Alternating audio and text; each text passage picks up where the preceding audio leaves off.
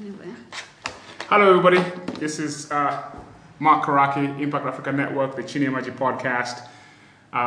Another exciting week, awesome guest, another founder, part of our founder series. We've got our first female founder. That's super exciting. Right. Peris Bosire, co-founder of FarmDrive, which is a fintech startup that is in the farm space, smallholder farmer space, and I'll let you kind of elaborate a little bit on what that is. But I'm super excited to have you here, Peris. You and I have known each other for maybe 6 months to a year. We met about that time. Yeah. And you know, I was very impressed with what you've been able to accomplish as a founder, number one, here in Africa. You know, things are very challenging for entrepreneurs. And the fact that you're a female founder is also very impressive. I mean, because we know the challenges with that as well. But I'll just let you go ahead and introduce yourself. Tell us, you know, your background, where you went to school, and we'll take it from there. Cool. Thank you, Mark. Thank you for having me. Hi, guests. Yeah, thanks for listening in. As Mark said, my name is Peris. I'm the founder and CEO of FarmDrive. FarmDrive is one of the fintech startups based here in Nairobi, and we operate specifically in the agriculture sector. Mm-hmm. The work that we do is in providing digital financial services to the smallholder value chain, which includes smallholder farmers and agro-dealers. Our core products are loans. Mm-hmm. We now have insurance and layaway savings. The mission behind starting this company was to and has been, mm-hmm. that hasn't changed, is to drive capital to smallholder businesses. My business partner and I, Rita, who will join in sometime, I guess, to give her side of the story, we started this company. We started thinking about this company and doing this in 2014 during our final year in college. Mm-hmm. We both studied and met at the University of Nairobi in a computer science class. So 4 years of going through tech school. Mm-hmm. During our final year, that's when we thought about FarmDrive. The inspiration behind it is first the tech skills we acquired, and also seeing a lot of developments in the mobile for tech space. Mm-hmm. But more importantly is the fact that we both grew up in smallholder farming communities. So we understood the challenges farmers face.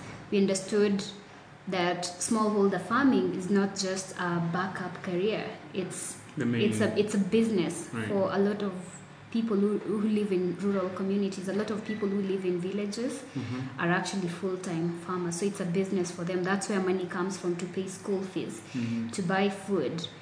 In comparison, we saw that the people who are formally employed in our communities, and most people in villages are formally employed as teachers. Most of the formal employment is in teaching. Mm-hmm. Teachers could get loans from, you know, Malimu Circle, mm-hmm.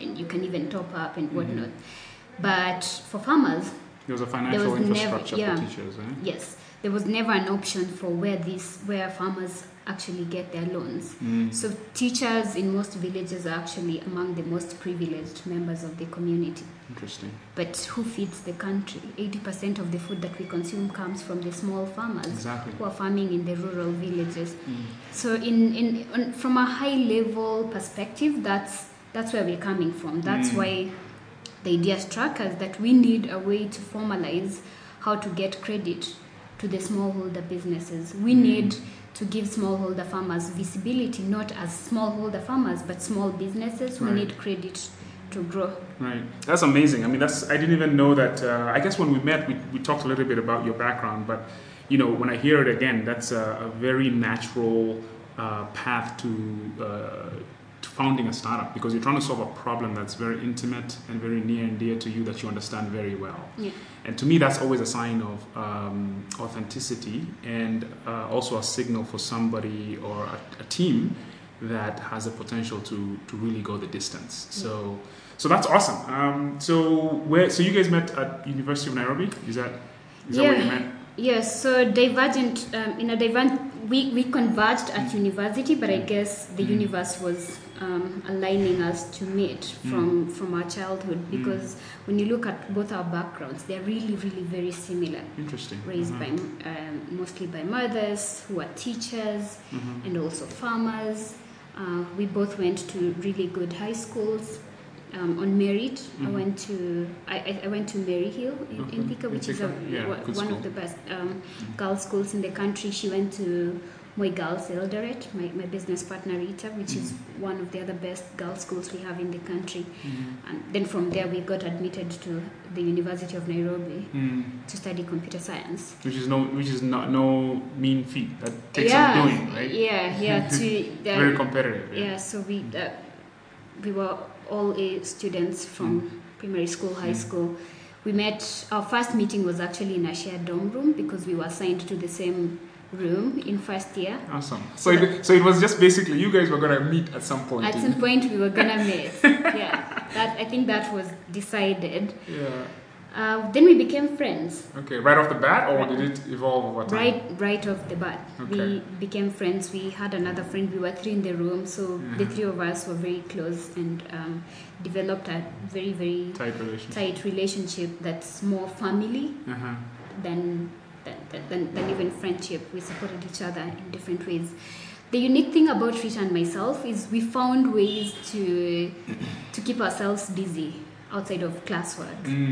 So we'd always be the ones looking and volunteering to do other things with faculty. Mm-hmm. So our first involvement in a real life scenario project was with the Nokia Research Center. There was a partnership, a collaboration between the University of Nairobi and Nokia Research Center to develop games. The project was called Learning by Doing.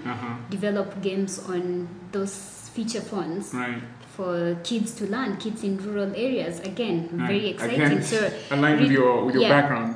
So Rita and I became part of that project. It was a 1-year project. Mm-hmm. We were involved in the project all the way from design, research. I remember it was my first time to go to Busia to interview kids in a primary school. How do they see games as a tool for learning? We developed some games from that. They were deployed in the Ovi Store before Nokia evolved. I remember my role in the project. I was working in a team where I was a sound engineer. Interesting. How did that happen? I was figuring out sound and haptics and whatnot for the games kids play. So I guess doing such projects and being put in a real life scenario where you're doing something that people are using, it makes you feel. It's not a lab. It's actually a real world kind of. You're dealing with the digital world where people actually engage with, so it changes. It changes your perspective, and it makes you feel more empowered in a way as a human being, because you can see your skills translating to something bigger beyond yourself. When you're a very academically gifted student, I feel like the community tends to push you towards more and more excellence. More books. Get those A's, let's see what next, PhD and whatnot. Right. But that feeling of putting out something in the world that people are using, for me it was a very pivotal moment of knowing that beyond the books, there's a real world out here.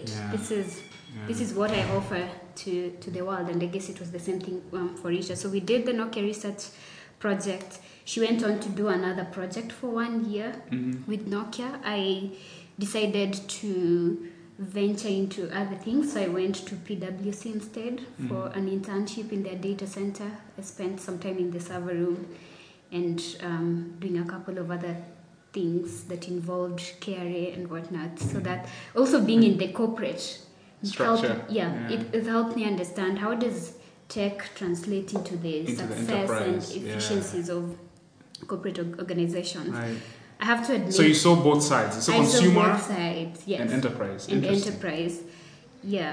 I mean, the time I spent at corporates, I spent more time at two other corporates after PwC. I guess it also gave me an exposure to who I am and the kind of management environment I thrive in. I had a great experience in terms of learning at PwC, but I don't feel like I got the best cultural environment for who I was and the skills that I had, because it's such a big corporate. Yeah, you get swallowed up into into processes and that are set up, and that's not me. I set up processes. I don't follow the ones that are there. Right. I then went on to work at IBM Research. IBM first, the business side for 6 months on on a, I think it was called a global student leadership program, some internship program where we'd work part-time. That was my final year of college. So I was working 4 hours every day and doing schoolwork. So you had PwC while you're still at school, this whole process while you're still a student? Yeah, or, so I did, yeah. So I found ways to balance my academic work and practical work. Experience, that's cool. I was always doing something, and same goes for Rita. We always had something that we were doing. That's cool. And that, I think that gives you an edge, even as an entrepreneur or someone who wants to get into employment. The networks that you make, the exposure that you get in the different environments, it sort of gives you an edge. Right, definitely. I keep telling my sister, I've never lacked the confidence of I won't have something to do. Right. And I feel that strongly came from my engagement in different activities when I was in university. It made me understand the kind of skills that I bring into the spaces I'm in and how powerful those are, that I could be needed anywhere. So, right. Yeah. So that's more career advice. But it's useful, right? Because I guess the question I'd ask for you is, you know, it's very challenging, obviously, I think most people find it very challenging, young people, to access some of these internships. So getting an internship at a company like PwC is highly prized. And I think you said IBM as well. So how did you go about that? Do you have any tips for anybody who might be... Because there's this another thing too. Maybe answer that question first, then we'll go to the next one. How did you go about accessing the internships and making it happen? I find that I've advanced in my life stages and the opportunities that have come to me through networking and putting myself out there. I got the PwC opportunity because I told my professor in college that I'm looking for something different outside of the Nokia Research project. And professors always have opportunities. People are always reaching out to professors, get me students. It might be different. I mean, the School of Computing and Informatics at the University of Nairobi is really small and close-knit. There's an average of 100 students per class, less than 100 students per class. So I guess the opportunities are not as competitive as in other schools, I imagine. But that's one of the ways that I got ahead. I always told people that I thought would help what I want, what I want to do. I want to diversify from the Nokia Research Project. Do you have any opportunities? How I got into the Nokia Research Project is one of the lecturers asked in class, who would like to do this and this? Few of us raised our hands. So you have to put yourself out there. You have to present yourself. Yeah. It was a class of 40 people, and I think only 5 of us. That happens all the time. Yeah. Raised hands to be part of that project. And here we are, right? And that kept opening doors. Other doors, yeah. The IBM project, I saw it advertised. You applied for it. I applied for it. I did an aptitude. It's the only time that I've done an aptitude. It seems I passed. I'm told I passed. I'm told I got the highest mark for the ladies, because they were doing comparisons. So I passed, and then I did an interview. How I passed the interview with the managers was because I told them of the projects I had done with Nokia. So Nokia opened up the IBM thing. The IBM opportunity. So here you are in this world where you're being exposed to these mega enterprises, right? And I guess it's exposing you to all these concepts, consumer side of technology, and then you're in the server room, back end and infrastructure and all that stuff. And so, you know, you start to evolve and kind of figure yourself out, right? And how do we now get out of that to go to FarmDrive? And now I'll pepper that with this to kind of give some contextual backdrop here. Is most people, once they get those in our market, once people get access to those big corporates, that's the goal, right? They're not trying to do anything else, right? If anything, it's going to be a side hassle, but they're not trying to offboard on the mothership that is IBM or PwC. What was your journey, right? How did you say, you know what, I'm going to dive right into the deep end of this shark-infested water of entrepreneurship? How did that happen? I guess maybe, were you always an entrepreneur from before? Did you ever do anything entrepreneurial in the past? How did this come about? No, I never sold even a pen or pencil to my classmates. You're too busy doing homework. I was busy being studious. No, previously I mentioned that being in these spaces gave me the confidence to believe in my skills. Mm. So in retrospect, when I look back, I feel that the reason why I decided to come into entrepreneurship, it's because I was very confident of my skills and what I bring to the table. It allowed me to take risks. I worked at IBM in the business office for 6 months. Then I moved to the IBM Research, again an opportunity I looked for because I wanted to be more involved in software engineering.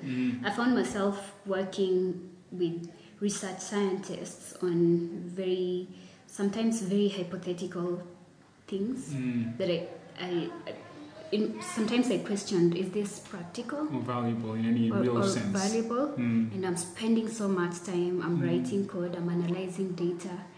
Is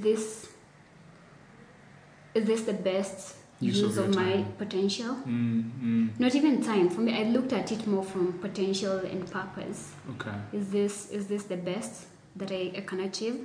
I then moved from IBM to, I was hired by an arm of the CBK, the Central Bank of Kenya, to help set up their mobile banking security lab. I don't know why they would hire the junior most software engineer in the country to set up their mobile banking security lab, but that happened. Maybe they're not serious about it. They're like, let's look like we're doing something. Hey, you come here. I don't know. It's just weird. I kid you not, I was their first hire. I was based at the Kenya School of Monetary Studies in their newest building. First hire for that. How did that job come about? Again, networking. I met someone who knew about the job. Not even the job. My experience at Nokia. I met someone through IBM at one of the IBM events. And at that time, FarmDrive had come up. I'd started building through and thinking through FarmDrive. So talk about where did the FarmDrive first conversation happen with you and Rita? Do you remember when that happened? It happened in college. I think it was an afternoon or a morning in class. We pulled our desks around and started talking through how do we. Which problem domains are ripe for tech? Okay, so it was a general question and not a specific kind of talk about FarmDrive first. It was like let's look to build some tech solutions for, right? Let's do some research here. Yes.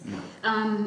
During my second year at my school, we normally do two projects. Two practical projects during your second year to get your second year diploma, and a final year project which takes the entire year. It's about 5 units combined. During my second year, my project was in agriculture. Actually, when I look, things just are adding up now.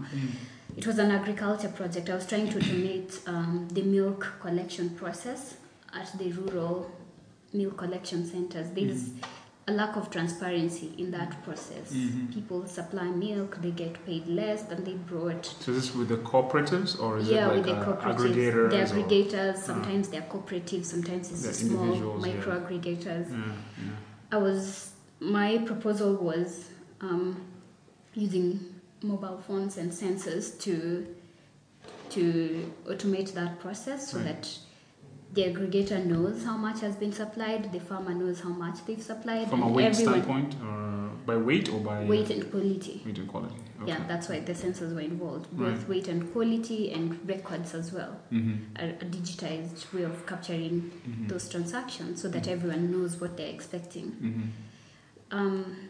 Rita's project was on microfinance, Chalmers, kind of helping farmers also digitize their processes and tech credit and whatnot. So those things intersectionality, overlap, So we kind of had been exposed through our projects to agriculture and finance, but during our final year, having gone through the IBMs and whatnot, and also doing we did a couple of hackathons where we we were in winning teams most of the time. Awesome. And IHUB at that time had come up, and tech was a wave. I don't know if it's a wave or a wind. So we felt like we're in the right place to be right creators, yeah, right? Right? This is such a privilege to have been admitted to computer science. We're now about to graduate. What do we do? Right. You're in the middle of the most exciting thing. With the skills that we have. Awesome. Yeah.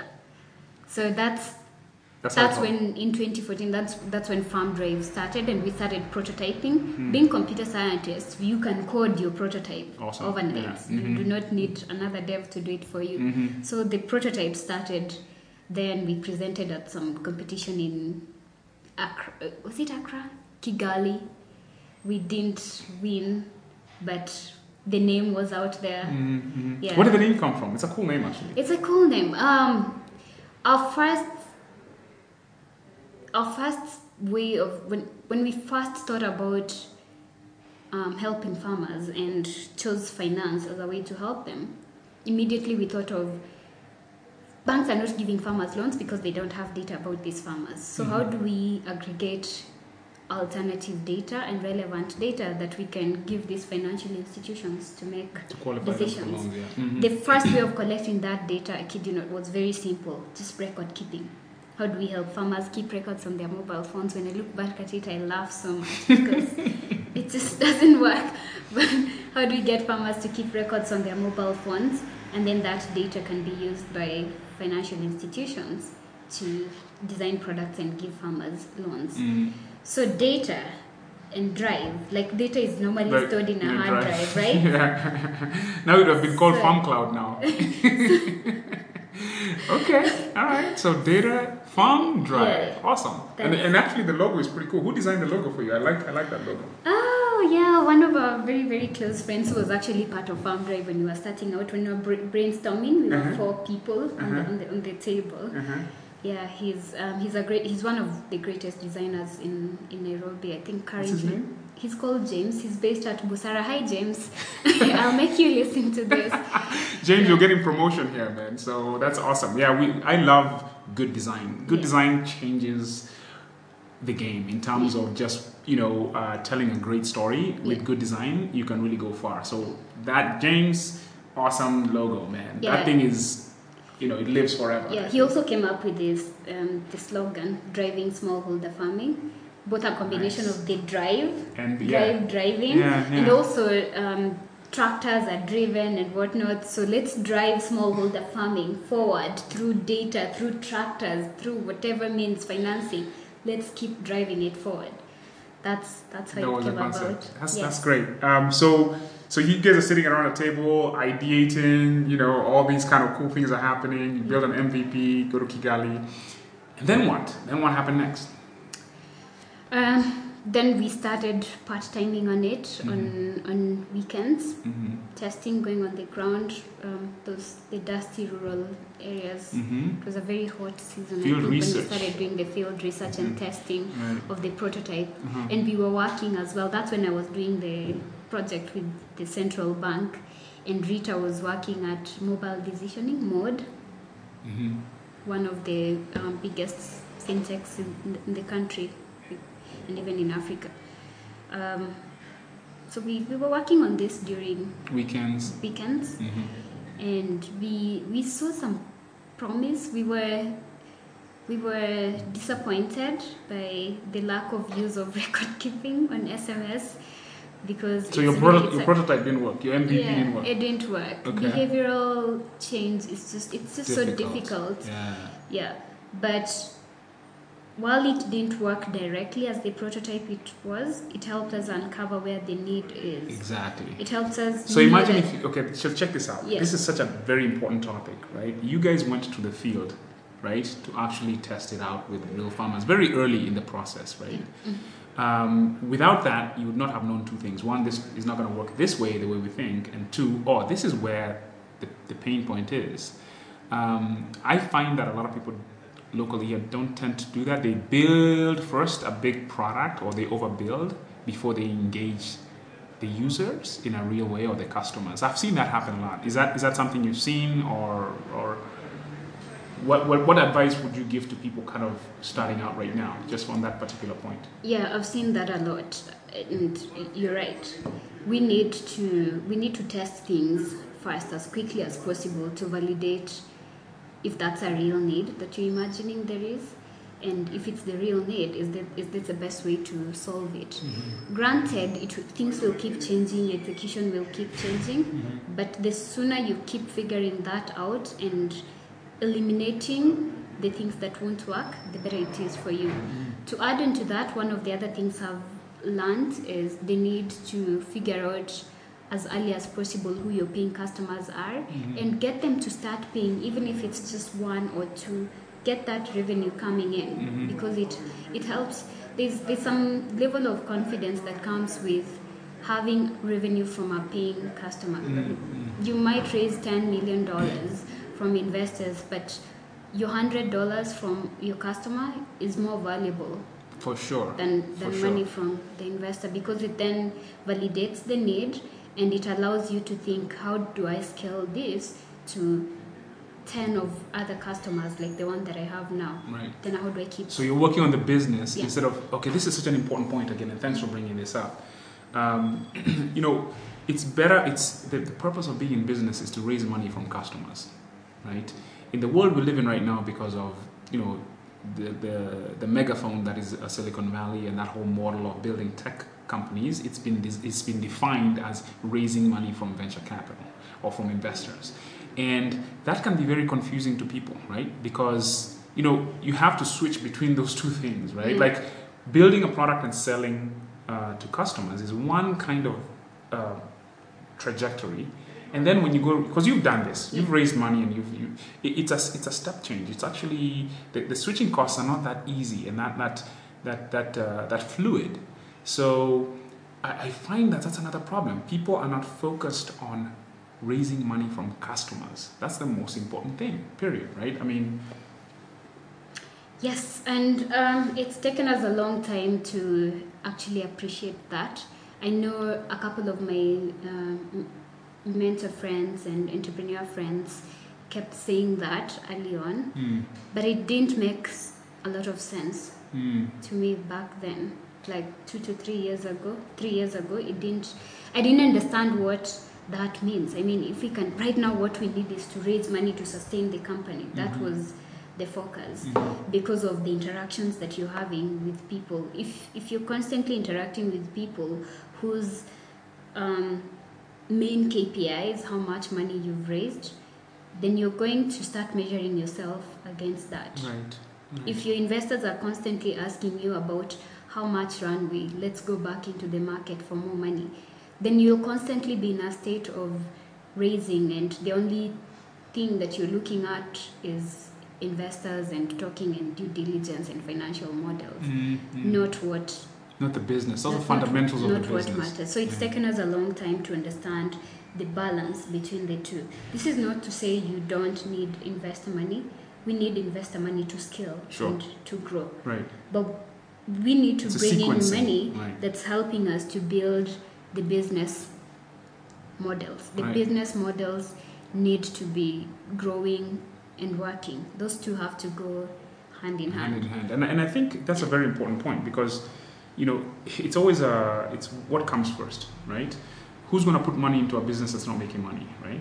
It's not very unlikely. Maybe mm-hmm. friends, family, or stuff like that, or your own money. Yeah. So it's a sequencing thing, right? You prove the model, you build a certain size of business to validate the idea that you're building, because at the end of the day, the purpose of that money is to scale. So if you don't have a scalable model, by definition, you can't. Raising money is a fool's errand in a lot of ways, right? Yeah. Mm-hmm. Because what are you going to do with the money? Yeah. Right? And people always say, oh, I'm going to increase my marketing. I mean, how do you know that marketing is going to trickle down to the bottom line, right? Or to the top line revenue type of thing, you know? Yeah, we started off well. We started off by being very focused on, we have, our initial model was working with financial institutions, doing the credit scoring, acquiring customers, and working with financial institutions to lend. Mm-hmm. So early on, we went through. I'll mention that at some point, through an accelerator program, got a paying MFI client, mm-hmm. And MFI stands for? Oh, microfinance institution. Okay. A microfinance institution in Kenya that was willing to use our credit scoring at that time. And as a client or just as a, hey, we're partners? As a potential innovation client. Awesome. But they paid. They paid for that. Okay. So that was good, but we lost it along the way. We then started chasing the fundraising and then looking for money to scale. And I feel like a lot of that came from being exposed to investors all at once, and then investors now start asking you the question, so what's the business model, where is the pitch deck, and then whatnot. So we got into fundraising mode, right, for a very, very long time. We raised money which we needed, very good, but we lost the balance of the business has to keep running. Wow, yes. Wow, that's super insightful, because as a young ecosystem, an emerging ecosystem, the way an ecosystem learns is by people going through those lessons. Mm-hmm. And this is an important thing, and people need to understand that, because raising money is a distraction in a lot of ways, and it takes the discipline to say, you know, to have a plan and execute the plan. And so I think this is so valuable. I cannot insist on it more. So maybe just even talk a little bit more about, okay, what was the process of raising? I guess, if you can, what amounts did you raise when, and what was the sequencing of that, and that type of thing? So give a little bit of color over there if you could. So after we did the testing of the prototypes and we realized where the need is, we realized the need for credit is there. What we need to do is figure out how to connect the two, where the money, where the private capital is, the money sitting at the banks, to get to the farmers. Right. We validated the need through the prototypes. We then went through an accelerator program, Village Capital, for 3 months. Mm-hmm. That's when we decided to quit our full-time jobs in 2015. That was at the beginning of 2015. Mm-hmm. And let me ask you this: 3 months seems like, what was it structured like? It seems like a long time for... Yeah, it was more 1 week of face-to-face time. Okay. And the rest of the time you're validating and applying what you learned. You have access to the mentors and the trainers. Okay. Yeah, but that process happened for 3 months. Okay. It was a very important process for us to go through, because from computer science, very ambitious, what we knew was write code, create amazing things on tech. Mm-hmm. We didn't understand anything to do with financial models, business operations, and business operations, and even raising money was such a wild concept, because we thought, I mean, when you build tech, it gets bought, right? So you make money. Here it is, give me money. We didn't understand that the process of creation starts small, especially for software. Right.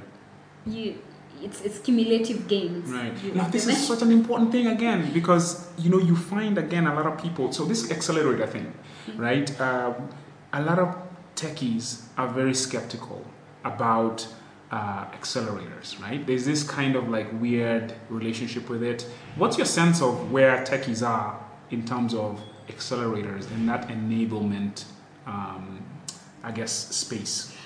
I feel like the reason why a couple of techies are skeptical about accelerators is not because of the value of accelerators, it's just how some of the accelerator programs are structured.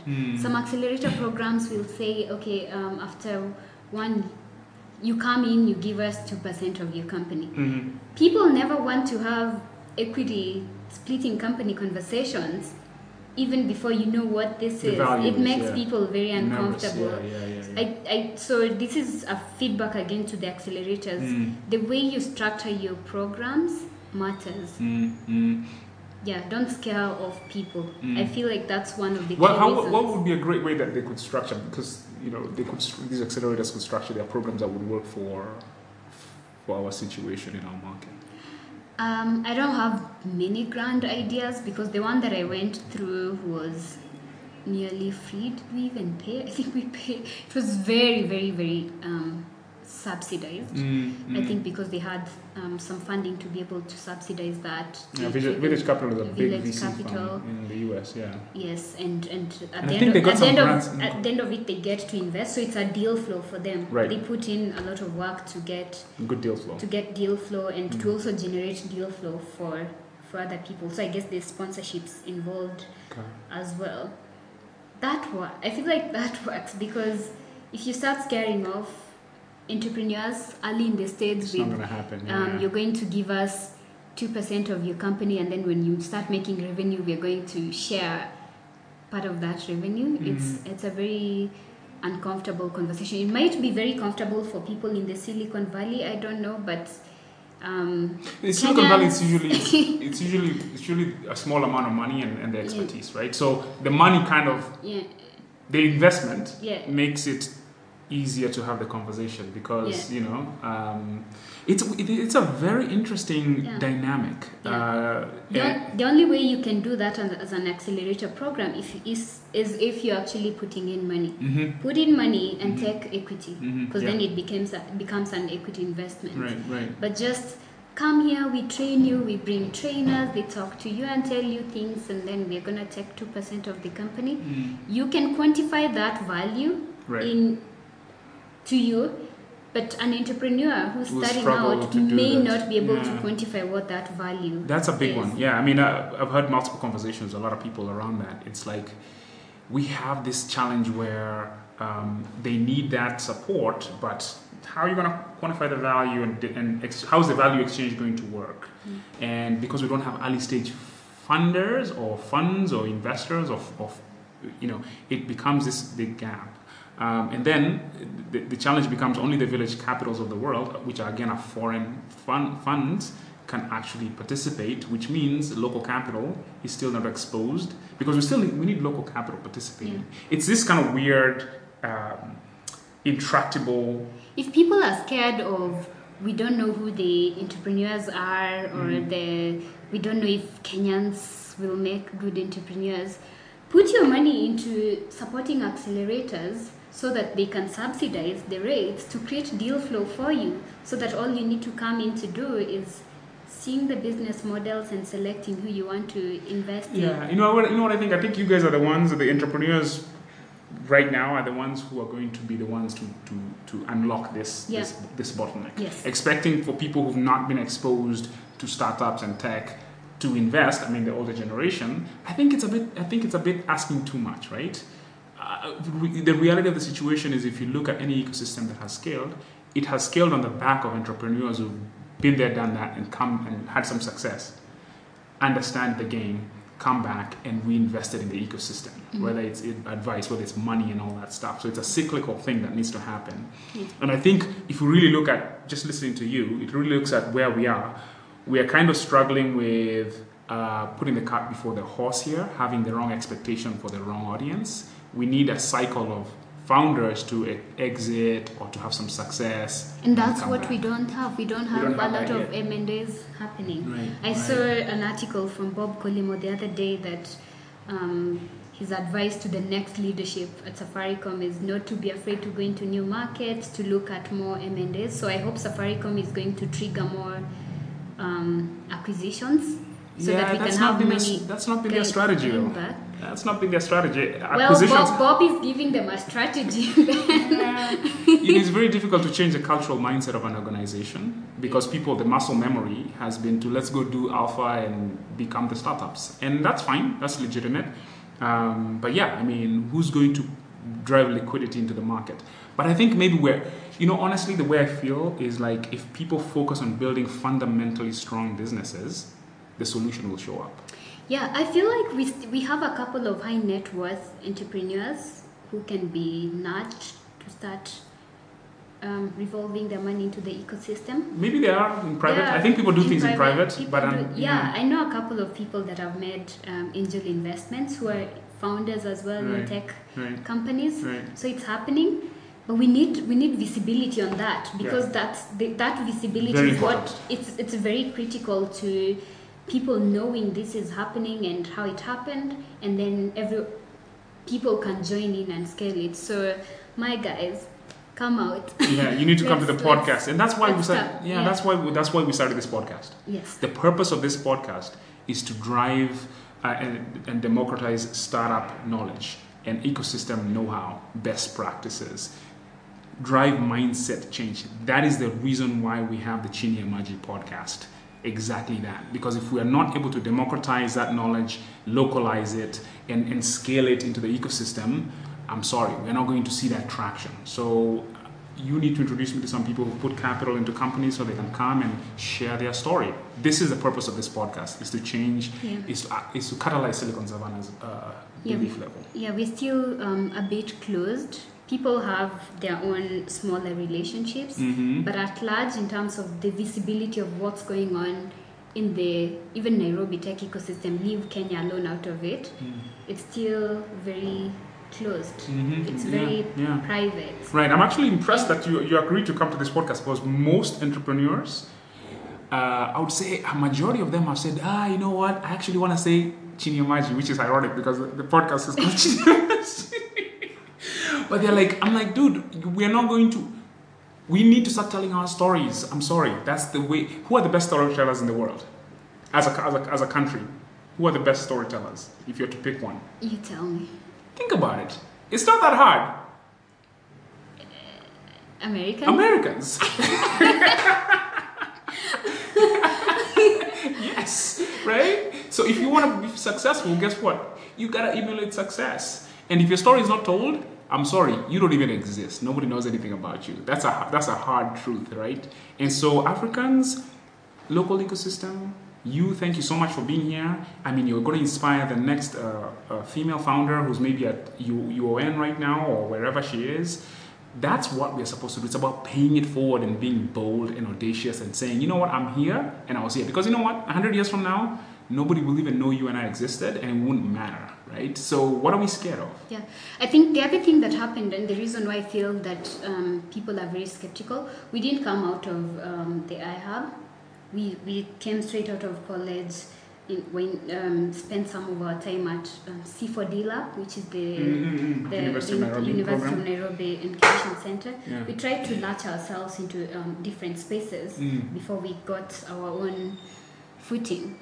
I feel that the other reason that why people are skeptical, it's because, you know, IHUB was the center of, right, of the universe as far as Nairobi is concerned. Yeah. In terms of the hype, right. That's what people call it, like the hype of tech in Nairobi. It was IHUB that drove that, because there were tech companies that existed before that, Copycat and all those Craft Silicon. I don't know when. But I'm sure they were there before. Vavient Tech, which then evolved to Pesapal and all that. All those existed, and then the hype happened, which brought the international money and attention and whatnot. Right. I feel that people are skeptical, and I myself was skeptical for quite some time, because I didn't feel that I owned the ecosystem. The ecosystem is owned by each and every one of us that's working in it, be it a founder, you as a tech developer in it, a founder, everyone. You're part of that ecosystem, the accelerators and whatnot. But I feel that for me, especially for me, during our inception, during those first few years, it was like there was an owner of the ecosystem that centered around IHUB, and then there's the rest of us operating around that. Right. So I feel that the lack of ownership also contributes. So people felt to it. Yeah, just people felt like unrepresented. They didn't feel like. When I started getting included in some of the circles, you know, there's a K Tech Entrepreneur Circle, there's a Women in Tech Circle, there's a Founders Circle, and whatnot. When I started being included in that, that's when I knew. That's when it started sinking in me that I'm part of this ecosystem, and every little thing that I do matters to this ecosystem. Right. If I raise, it's a good thing. If I'm winning on the customer side, it's a good thing. Getting a partnership with Safaricom, it's a good thing for the ecosystem. My contribution, all the other peers' contribution, are the ownership. The ownership is not it's not a physical space. It's not IHUB. It's almost like a feeling. It's a belief. Yeah, it's a pamojaness, right? Yes.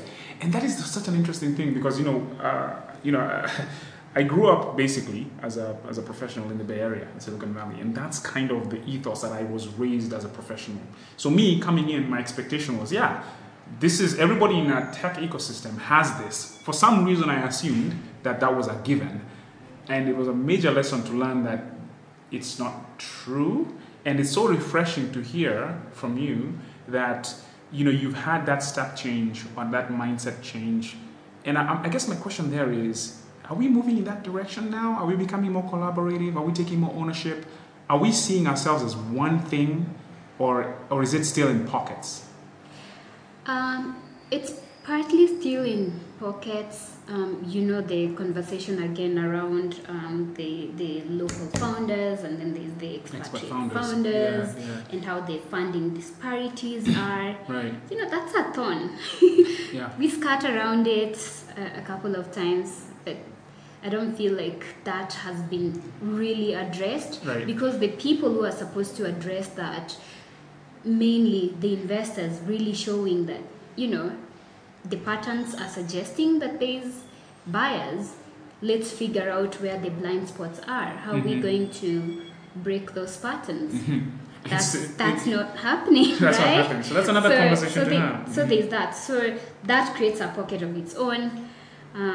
There's also disparities in terms of these entrepreneurs that have been there for a very long time and that are really doing well, and they're the fledgling startups who don't know where to plug in, get support. So going through it, this is our 5th year running the company. After 5 years, you've learned, you've changed mindsets and whatnot. So I'm in a better position now because I know where to go to for different things. I've made friends in the ecosystem. I'm contributing actively to the ecosystem.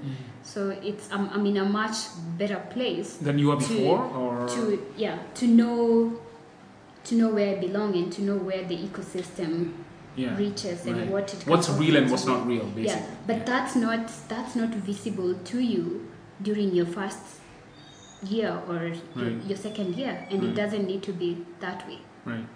Interesting. So can you if you go back to your first year, second year, can you track if your mindset changed from more skeptical to more open? I guess you kind of said it when you started getting involved in this KU thing.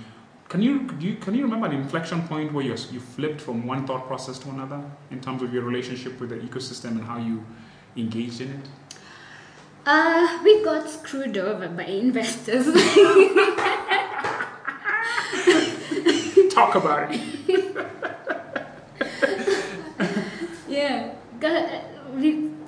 Things just were happening, and I felt like this company is going downhill. Then, so was this during that period where investors came in and started telling you how to get a financial model and all these other things? Or when that was post. Now post that, you've got your financial model, you finished Village Capital, got some investors, and then you realize maybe that wasn't the best deal. For what was your first? How much money did you get first? $10,000. Okay. Yeah. Woo! Raise money. $10,000. Somebody believes. I was at the end of my money when that money came in. So it was like, shoot, I need this. It was everything at that point in time. You've left your job, your parents are mad, you've turned down grad school. I turned down grad school and a job. So you're this crazy kid. Your parents are like, Toto, what's happening with this girl? You're a firstborn, you're a first class, So everything. You're not following the script. So when that $10,000 came in, it meant a lot. Validation. It meant dignity. Huge. It meant validation. It meant the company can progress. It meant a lot of things. Yeah. Looking back, it wasn't structured in the best way, really. Okay. Could have been structured. Can you talk about where it came from? Are you open to that? No. That's okay. keep that relationship? Oh, we have a whole lot of investors, so you wouldn't even be able to. So how many investors do you have generally? Like I can't even count. Over 10. They keep revolving. No, not over there. Okay. Not over 10. They're fewer than that, and they keep revolving. So that happened, and then I felt like combining my vision with the investors' vision was taking us in a direction that I didn't understand, and I had an out-of-body experience for a very long time. Then I started talking to people. I started making friends in the ecosystem and talking to them. That's when I realized, number one, everyone is figuring it out. These people that I think are experts out here are not experts. We are all figuring it out. So we are equals in a way. Right, right. So I need to trust and open up to these people, because if I'm asking questions, I'm not stupid.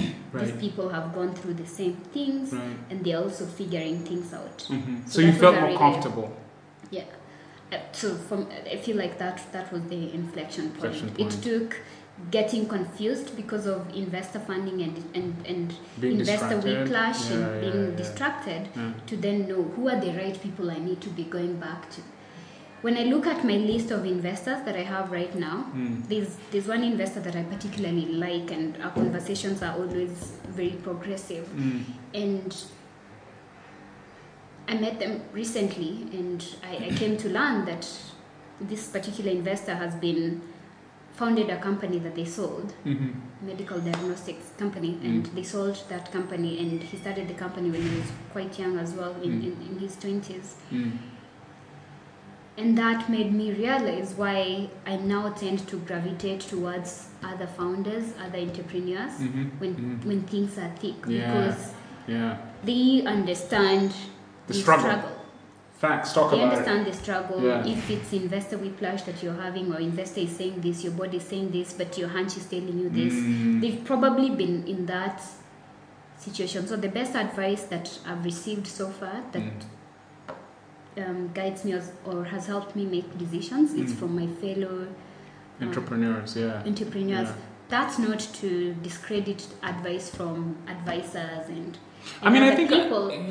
It's just that you need to understand, you need to interact with other people in the same boat, founders, or been there, done that. And they are very accessible. Right. Because I had this impression that these guys have made it. Why would I talk to a Celulant founder? How do I even set up a meeting? But send an email. Everyone is so accessible. Craft Silicon, Kamal, very accessible. But the impression I had back then was wow, how many PAs do I have to talk to before I talk to Kamal, right? So that's been helpful for you. Yeah. Yeah, I mean, that's great stuff. So I guess, we've gone... We've gone everywhere. Yeah, but we've talked about so many cool things. Yeah. So I guess we don't even have your story yet in terms of, the sequencing of it, which is fine. And we're kind of almost done here. And maybe we'll have to bring you... You know what we'll do? We'll bring Rita in to talk a little bit more about, whatever she wants to talk about. Maybe she will be able to cover more of that. But I guess one... She'll talk more about the cool tech that we've built, because she runs that team. Okay. Yeah, we've done a whole lot of cool things behind the scenes. Okay. To the public, you're giving loans to smallholder farmers, but small it's not as simple as that. Not a bank. Yeah, but the back end of it is really intense and intelligent. You guys are. I mean, I'm so impressed by that. Both of you guys are coders, and you're building the thing. You're owning the IP, top to bottom, and building a team. That is. And we are working with Safaricom. Okay, that's. I'm not sure if that's. It's a good thing. Okay, cool. Yeah, it's a good thing. I mean, your line. I'll tell you what. Your line is a Safaricom line. Let me explain. There's mixed in the ecosystem, right? As you know, there's mixed. How do I put it? Perspective around. Partnerships are not easy to execute.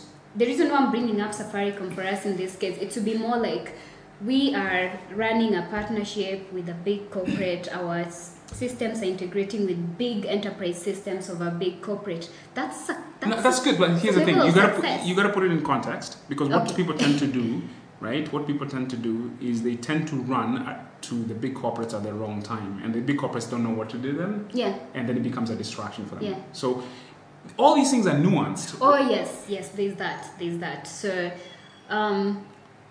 the context here is we have built tech that's able to integrate to corporate enterprise systems and run things in production, like do things. So it's a stable, enterprise level. We financed more than 20,000 farmers in less than a year. That's what we should be talking about. Some banks haven't even done that in the small business. That's what I want to hear. That's what people want to hear. 20,000 financial relationships or whatever, transactions with farmers. That's dope. I mean, the fact that your back end is tied to some other big companies, that's cool, but that's just it's like plugging a wire into a wall. Great. Isn't the name Chini ya Maji? We're Chini ya Maji about the cool things that we do. Really cool. Unless you have a reason to, from a competitive standpoint or whatever, or you try to hide from investors, I don't know. No, we're really, we are big. We have cool tech integrated to big enterprise systems. We financed more than, our portfolio is really big. It's even bigger than... What's your growth rate right now? How some of the financial... growth rate in terms of the customer numbers or the top line. What's your key KPI? What do you measure? What's your number one KPI that you measure?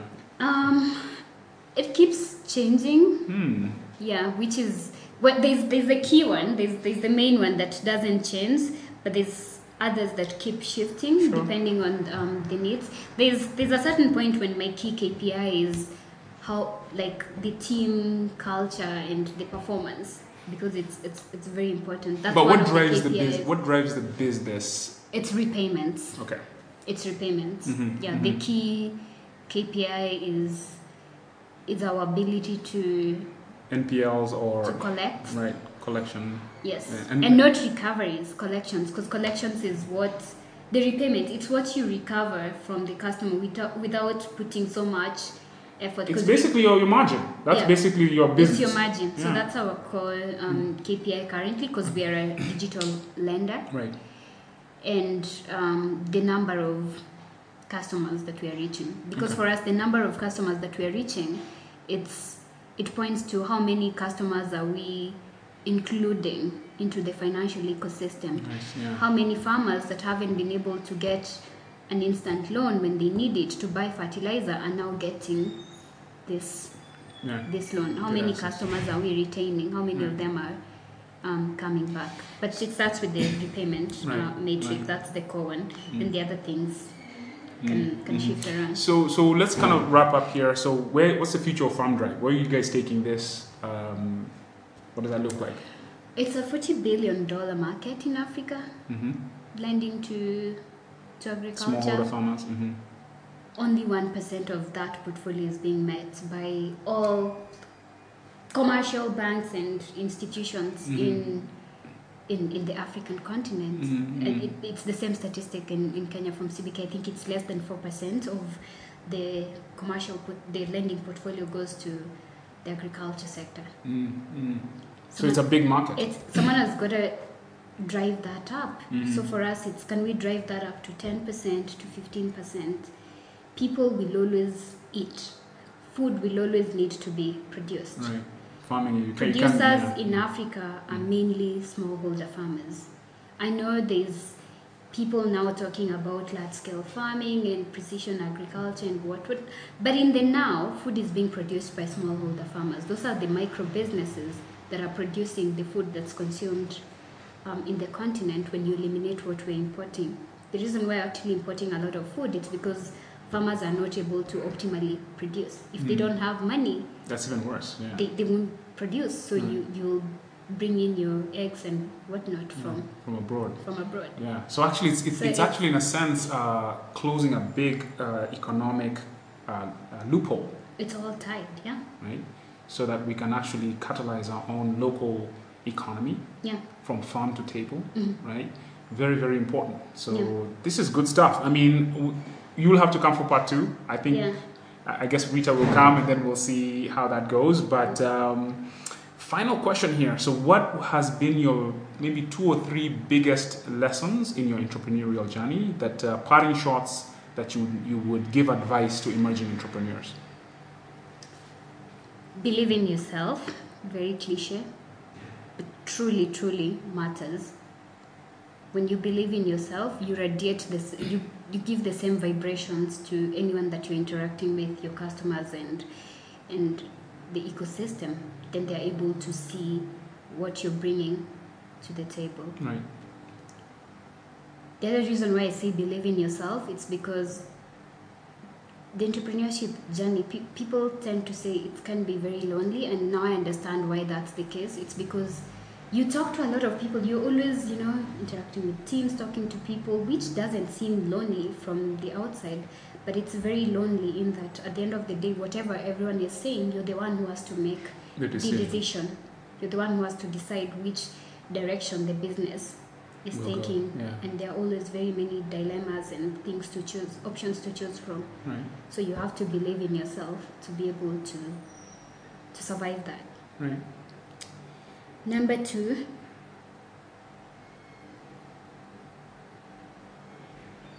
trust the ecosystem that you trust that people mean well for you.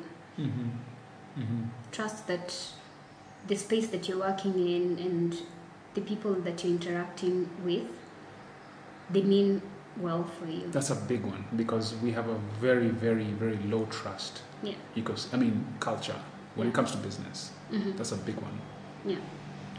When you start trusting, then you're even able to point out the wrongdoings. Yes. You can legitimately do that. That I'm coming from a place of trust, and this is not right. This is not right. When you trust, you're able to see something that didn't happen well, and you can course correct. Mm-hmm. And what about integrity? So you can trust is one thing, but you also have to be trustworthy. You have to be trustworthy. Yeah, it goes hand in hand. Of course, if you want to be trusted and you want to be in trust, then it goes hand in hand. Final one. The final one. You can't do without a team. So build a great team. It's one of the most difficult things to do as a manager, building a great team and building a great culture. But it's the core of your will. Right. If you don't have a team, you can't do much. If you want to go further, then you need a great team. It takes time, but build a great team around you. Awesome. Man, Peris, this has been awesome. This has been wonderful. A lot of nuggets. Thank you so much for coming through. And that's it for this week. Until next time. Sure. Thank you for having me. Shout out to James, the greatest designer in Nairobi. I gotta be James.